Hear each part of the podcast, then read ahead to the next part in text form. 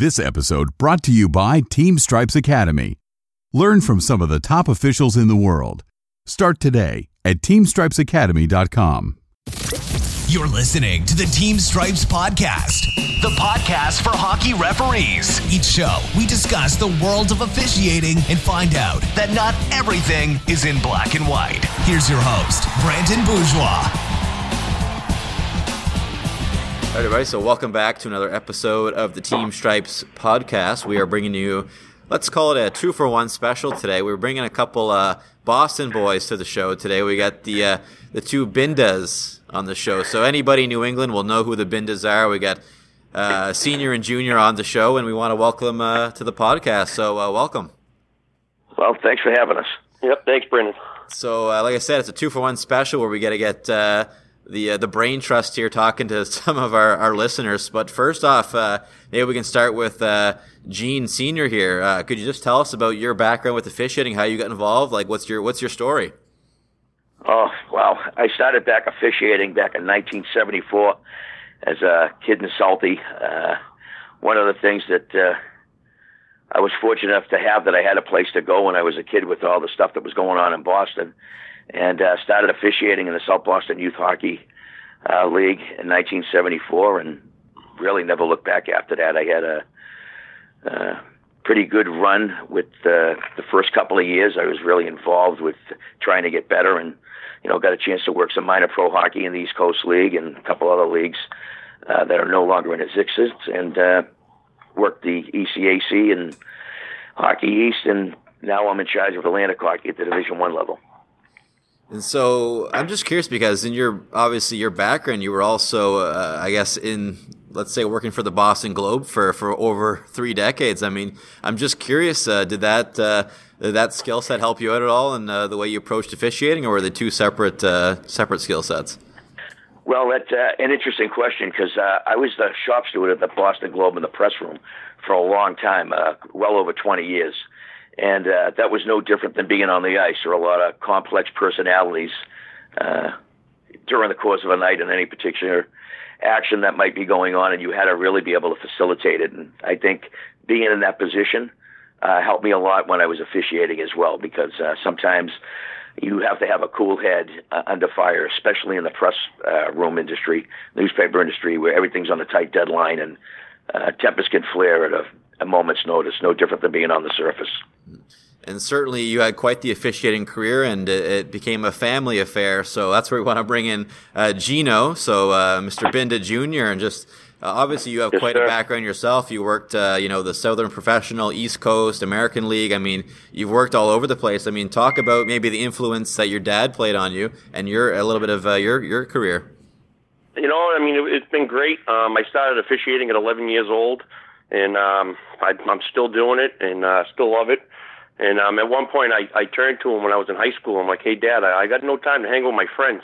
Because I was reffing 3 games in the morning, playing, and boom, boom, boom. He goes, exactly. I'm keeping you busy, keeping you off the streets, getting you involved, and a little money in your pocket. And kind of just took off from there, And so tell us, I mean, obviously you guys are well known from being on the ice, but for the folks, especially in New England, who will know you guys as running an officiating organization, can you tell us what Referees Crease is all about?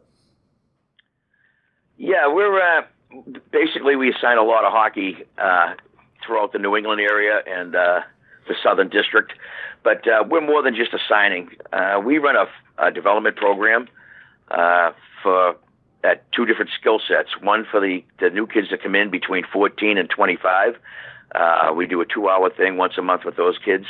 All the training's free. They come, we feed them, interact with the kids so that they can feel comfortable when they take the lessons learned at these classes and they apply them during the games that they're in.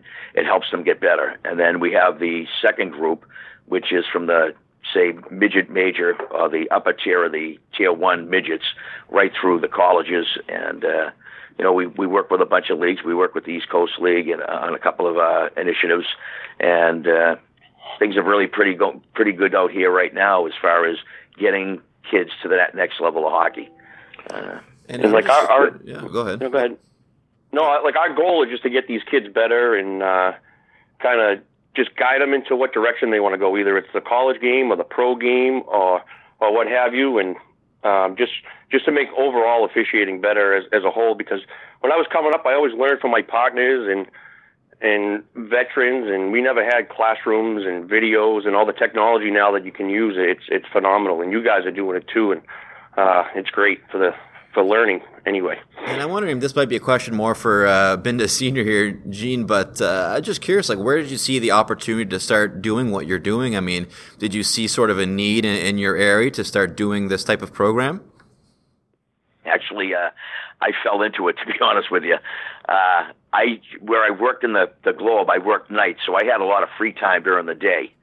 And to do the assigning and everything else that we do, you need a lot of free time. You have to be able to pick up the phone.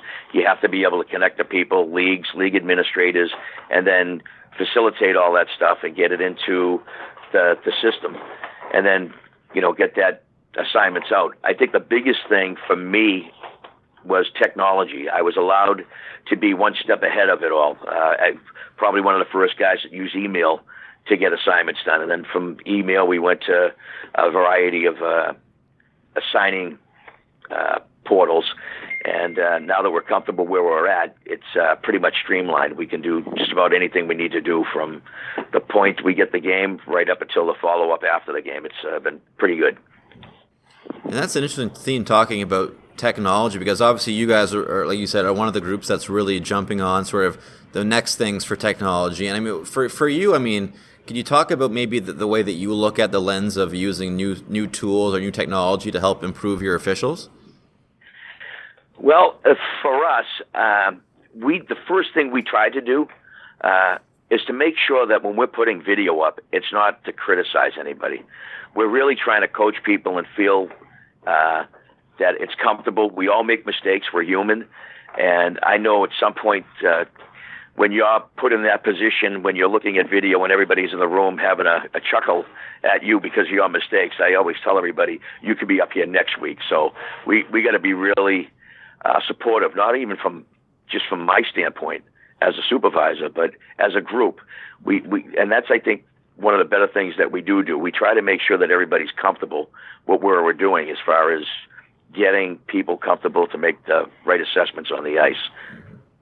And I wonder if you could give some perspective, because I think there's obviously a lot of listeners out there that will run their own associations and maybe be tasked with developing officials. I mean, for you guys, do you sort of have a roadmap at all in terms of, you have your newcomers, and then, as they progress through your system, do you have sort of a roadmap for how you want to develop these officials? Absolutely. We have... At our hands, we got mites all the way through college hockey, and we have all sorts of different leagues where we can place people, and you can identify their skill sets, whether they can skate or not, and all that. If they take to it, you move them up pretty quickly. And like if you're 14, 15 years old, you got a nice little path set for you. You got mites and squirts that we have a whole bunch of, and we try to put you with veteran guys. And then from there, you just keep working up through the system. And if you get in it too late, if you're like 18, 19, 20, and you're a former player and you can skate, and we can put you right in at a Bantam level, and then you work your way into the midgets, juniors, and off you go from there. So it's pretty neat that we have all that at our hands to move different people around and kind of develop them that way. And the other thing that we do that's pretty unique, out here in the New England area, we run a lot of tournaments at the high end. We just finished up a tournament a couple of weeks ago where we had 190 junior games and midget games in a 4-day window. And one of the benefits that we do have, we bring in supervisors from all over the East to come in, and each rink has its own dedicated supervisor. So when those kids come off the ice, we have the video waiting for them, and then we discuss how the game went, and there's instant feedback. So when they go back into their games, maybe later on in the afternoon or the following day, we try to do is we keep a pretty good chart on them and then see if they adjust. So we keep that same supervisor with them for the weekend. And then the next time they come in for a tournament, we'll give them a different supervisor to see how that supervisor views the progression. So we're in a unique situation with the amount of hockey that we have up here. And obviously the scale that you guys, you know, manage over, you know, I believe the number is approximately 2,000 officials. Correct me if I'm wrong, but is there a challenge there in assigning those games and finding the balance between, you know, assigning the right levels or, you know, maybe moving people around? Is there a challenge there in really assigning so many officials? I'll try this and then I'll let Gino talk about it, because it got to the point where we had a almost separate another website just for the fact that we have so much junior and midget hockey and college hockey that we had to separate the company a little bit so that we're not always cross-stealing from each other on the officials. So what we do find, no matter how many people we do bring in, there's still not enough. The officiating shortage here in the United States is, it's in a critical state, I feel. I think that, we lost a generation of kids. And what I mean by that, we have a group of kids that are 18 and under, and then we have a group of people 35 and older. There's a complete generational loss in between there. Do we have people between 25 and 35? Yeah, but they're getting into it later and later in their lives, so it's tough for us to get them ready to get to that next level. So that's where the challenge is. The challenge is, how do we get people into the system? How do we keep them there? And how do we advance it properly without affecting outcomes in games? That's a very challenging thing. And we, you know, some days we're here 16, 17 hours a day trying to figure that out. And just in terms of recruitment, I mean, because obviously you mentioned that's a big challenge for you guys. And you mentioned that gap. I mean, first off, I mean, what are some of the strategies you might implement to try and recruit young officials? And secondly, do you think the game's in a good spot in terms of officials people wanting to become officials in the first place? No, I really think the big problem today is that the one thing that I always ask when I'm doing these seminars, I go to coaches' seminars, I go to schools, I go to colleges. We have a recruiting film that we use when we go to the different Division III colleges and try to recruit officials. We've been successful to some point, but not as good as we need to be. I really think that the kids today, all they see is coaches yelling at officials and officials yelling back. And I think it's the kids today, that hostile environment, they just assume stay away from, because they don't see the enjoyment of what we did. Especially me when I was coming up. I used to like the banter with the coaches. We had good rapport. But what happens today, everything is so heated over small things, a small offside in a squirt game, and you got coaches chasing kids around. It's an unacceptable practice. And I think in order for us to continually recruit, we need administrators to start stepping on these coaches and fans and letting the pool grow, because if we don't, we're constantly bringing new people in, and then the experience factor goes with those kids that were there that we had for 1 or 2 years and no longer have them. What would your thoughts, Gino, on that? Or no, I'm on the same page there. It's just, it's tough to keep these kids around, and also you find that you're putting guys into games just because it's a warm body, and they're not necessarily ready for that level because they don't have the game experience or the game count, and that's problematic. And so when they get to you put them in a junior game in a pinch or a midget game, and they might not have the skill set there, but to do a full season, but they think they belong there for the full season. And I think Chris Rooney always said it. He goes, "You gotta do a number of games. You just gotta do thousands of games and see everything and gain that experience, and you only learn from doing games and making mistakes and learning from them, you know, and don't be afraid to make mistakes. It's okay. And you're just learning from it. And we're here to coach you and guide you through it and pretty much learn how to deal with the mistake and how to correct it on the ice and on the fly. And it's, Yeah, and I mean, you guys touched on a really good topic, and just the idea that, you know, the culture now has just become, I don't know if toxic would be the right word, but it's just very aggressive. And I think you talked about, you know, telling officials that they need to be prepared to make those mistakes for things to happen. But I mean, let's say you have a beginner, a 14-year-old, 15-year-old kid doing a mite game or what have you. I mean, is there a certain, you know, advice right before those first few games that you're giving them to really prepare them for that possible confrontation? Well, the one thing that we do, and the problem is much bigger than that, because some of the things I'll take USA Hockey's certification program. All right, that kid might go to a seminar in Chelmsford, okay? And we live on the South Shore. So we try to make sure that we get up to Chelmsford so that they understand what the process is.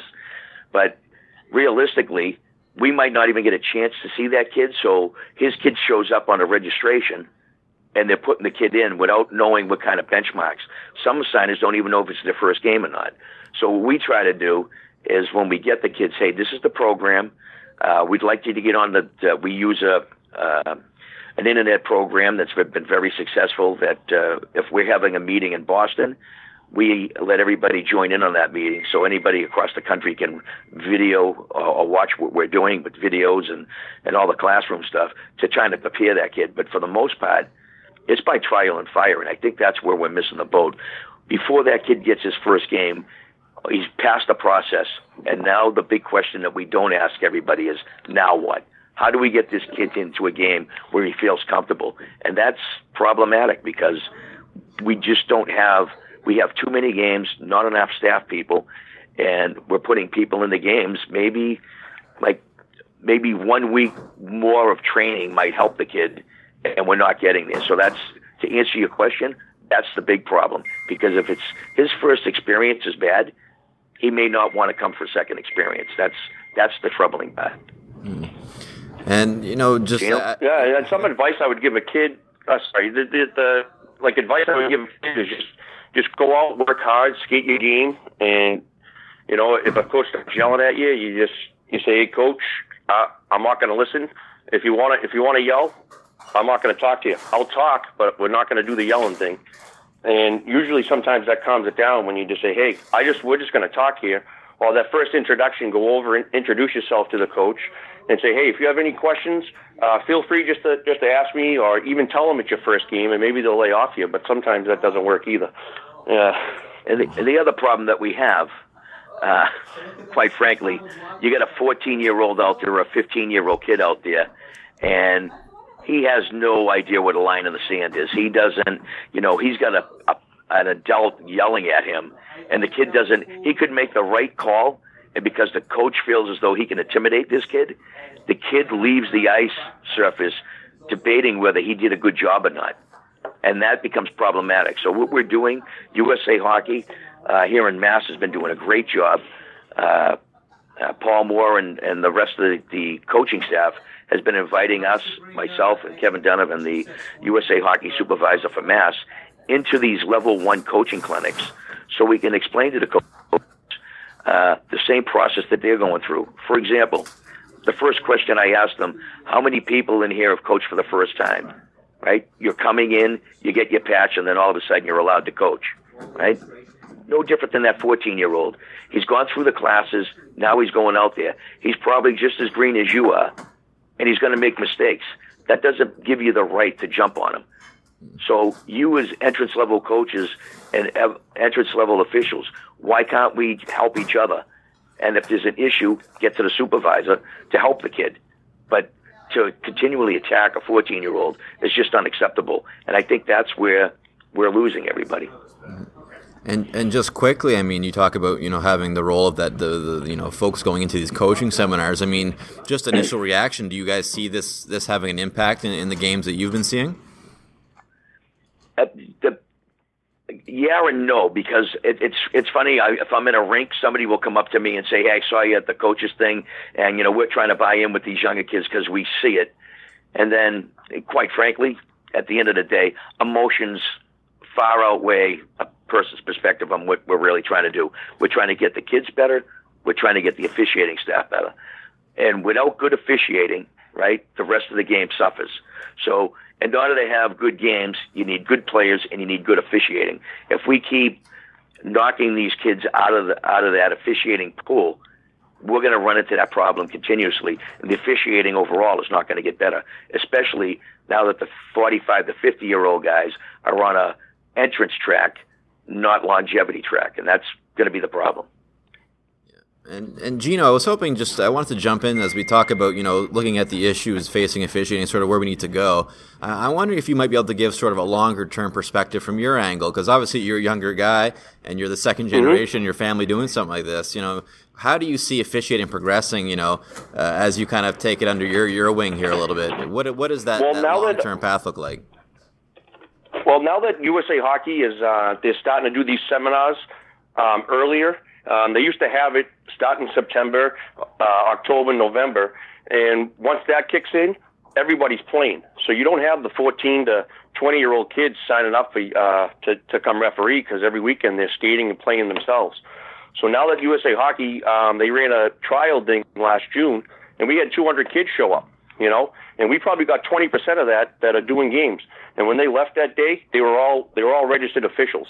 And that just threw 200 extra kids into the pool, and I think that's great. And then next year and the next couple of years, we're going to start them earlier and earlier. And I think you do a couple in the summertime when people are free, and I think that'll get more people involved and more people to these seminars. And that's one thing I think will grow the pool of officials. Yeah, and I wanted to have a little bit. This might be sort of an odd question, but obviously we got two generations of officials here, a father and son duo. I'm just curious, when you guys sort of compare and contrast to your time in officiating, I mean, do you guys see big cultural differences between, the time, Binda Sr. and Binda Jr. were doing games? Was there a big difference in how, officials conducted themselves and how the game was sort of managed from an officiating perspective? Yeah, from my standpoint, and then I'll let Gino hop in on that, but when I got in, it was small. Hockey was still, as far as where it is today, was small. And I think the difference back then was you built relationships with coaches and players. As players moved through the system, you were probably moving with them. As coaches moved through the system, you were moving with them. For an example, I might have been a friend with or had a lot of interaction with a coach at a Bantam level. And then next thing I know, he's coaching at the high school, and I'm doing high school. Then he's working college, and I just happen to be working college. And then I got into pro hockey, and I seen some of the kids that we were with when they were Bantams and Pee-wees, and I see them on the ice. So there were a lot of relationships built then. And hockey was hockey. You didn't see the lack of respect that I see today amongst players wasn't really there, because quite frankly, back then, you'd probably get your head handed to you if you stepped out of line. Today, it's a different game. And Gino will talk to you about that, because me and him go back and forth on how to approach it. But I think that's what's missing from my generation to the next generation, the personalization of being able to communicate with the coaches. And, I could be wrong on the ice one morning, right, during a game. But 99% of the time, that coach knew I was giving 100% effort, and I knew if I blew a call, it was okay. Today, I don't think there's that trust, because video has crept into the game. Exactly. And I think that's where Gino steps in, because that's where this is really putting a strain on the system. Gino? No, absolutely. I agree that video's crept in the game, and it's now you're referencing from a different perspective almost. And back then, when you were coming up, there was no video, and you can talk your way through things. And now when you say something to a coach and then you watch the video, it's like, well, it didn't match up, but that's how you saw it at the time on the ice. And you still do it today. You go into video replay and you go, oh, wow, I didn't see it like that, And it's just it's good and bad, but you want to get the calls right, and sometimes video can help you out. The other thing, Gino, can you talk about where the kids today and where they think they should be? You got a kid today who's probably got about 50 games under their belt, and they want to referee the BCBU game. And we keep telling these kids it's a process, and I think that's another thing that lacks today. There's no clear commitment to path. If they're not at the top of where they think they should be at any given time, those kids today tend to just fall off because they lose interest, because they're not where they think they should be. So there's the accountability factor when I was a kid coming through the system, and now there's just so many spots that are open, and we're putting people into positions that they think they belong there because we give them an opportunity. I think that's one of the biggest things that's hurt the game as well. I mean, when I was coming up, I mean, you make all your mistakes in junior hockey, you know. You just do 1,000 junior games. You do about 100 a year, one-man system. You're up and down the ice, and you're learning on your toes. You don't have four guys on the ice with you. It's just you. And you learn and grow pretty quick from that, and you have to make snap decisions. And nowadays, you got the four guys out there, and you can kind of walk your way through it, and it's just different, you know. I think that's a tremendous amount of insight you both just provided, and I think that really says a lot about the work you guys are doing and providing that background, that insight. One question I had for you guys, I mean, certainly I think you guys would attest this, a big part of your lives revolves around officiating, and I'm just curious for you guys, I mean, what are the satisfying parts of your job? Is it seeing that young official succeed, or what are the points that you guys really take a lot of pride in, sort of what you're doing? Is there certain moments that stick out for you? On my end, there's several. I think when kids are coming through the system, midget junior is one thing, but the most important calls that I like to make is when that kid finally graduates into the Division I college aspect of it. That's where everybody wants to be here, and it doesn't matter whether they're working for Gene Binda's Referees Crease in Atlantic Hockey or whatever. To me, if they get into Hockey East, if they get into the ECAC, it doesn't matter. We've done something that I can call that kid and say, hey, congratulations, your hard work has paid off. And, you know, I got Paul Stewart and Dan Shatney out there. They're very supportive of what we're doing. And be able to get people to work in those leagues as well as Atlantic Hockey is a fulfillment, not only for me to see that kid make that jump, but regardless of where it is, but to be able to make that call. And then the best call that I make is at the end of the year when the kid gets a chance at the NCAAs and they let us make that call. So those are the things that really, really fulfill my mission of getting the game better.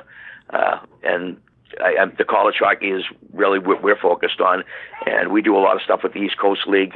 Joe Werns has been very supportive out here in the East, helping us get some kids into pro hockey. And, you know, they're starting, we've got about 10, 12 kids out here in the East now that are working, and that never happened before. So those are pretty big accomplishments over the last couple of years with everything that we've done and as we've grown. Gino? Yeah, and for me, and the aspect I'm enjoying is actually coaching these kids and sitting up there, and yeah, it's a different feel sitting watching a hockey game, but like you see these kids out there, they're working hard and they're raw, and like you just come in and you give them some information, and they're bright eyed and they're taking in the information, and then they go out and apply it, and that's rewarding on my end, and it's something that I didn't think I was going to enjoy, but it's taken on and I'm really liking it, and it's good coaching these kids. And I have a lot of guys that they send me clips, and they're calling me after games and asking me my opinion on things, and it's great because then you know they want to learn and they want to get better and they want to get the calls right, and you know it's just like I had a kid this morning. I talked about a bench minor he made, and he was like, "Did I bait the coach into it?" I go, "Absolutely, you did." I go, "You never went over and talked to him." I go, "You were you didn't really know what to say because of the situation, and you didn't have an answer for him, so you didn't go over." And I go, "Just go over. All he wants to do is be heard, you know, and then you can avoid the bench minor penalty." And sometimes that's all you need. All you need to go over and just take some heat and go away, you know. And it's that's rewarding on my end, for sure. And I think you guys touched on it that, you know, a big part of what we're doing in officiating officials is staying in the positives. And as we sort of end the podcast here, and firstly, thank you very much for both of your times. I know that you guys are working probably 24-hour days getting these games assigned, so thank you. But just on a last note, do you have any advice, I guess, for the officials out there that might be listening? Yeah, no matter where you are and you want to get a chance to advance, of course, I'm going to promote myself right now. We have plenty of opportunities for that. But realistically, if I can't help you in my area and you really want to get to where that next level, feel free to reach out to myself or Gino, and we'll do the best we can to get you there. It's not just about what we're doing. It's about hockey in general. And if we can help somebody advance no matter where it is, we're more than willing to help them get to achieve their dreams. No different than a player. Gino? Oh, yeah, just go out, work hard. always ask questions. There's no such thing as a dumb question in officiating, but just keep working hard, and don't be afraid to make a mistake, and don't be afraid to ask a question to make yourself better. And for that's those, all. Yeah, and for those looking to find out more about your program, where can they find out more information? We have a website. It's refereescrease.net, and we also have anytime anybody wants to get in touch with me, it's pretty easy. It's GENE@refcrease and .com, and I'll always make sure I get back to you. Again, that's GENE@refcrease.com, and we'll set you up in the right direction. And if I can't help you, we'll find somebody who can. Perfect. Well, thank you both very much. That's Gene Sr. and Gino Jr. And I'm surprised we didn't have a lot of confusion in that podcast with the 2-for-1 special of the Bindas. But thank you very much for your time, and we look forward to talking to you down the road. Hey, thanks for having us, and I look forward to seeing you in the near future.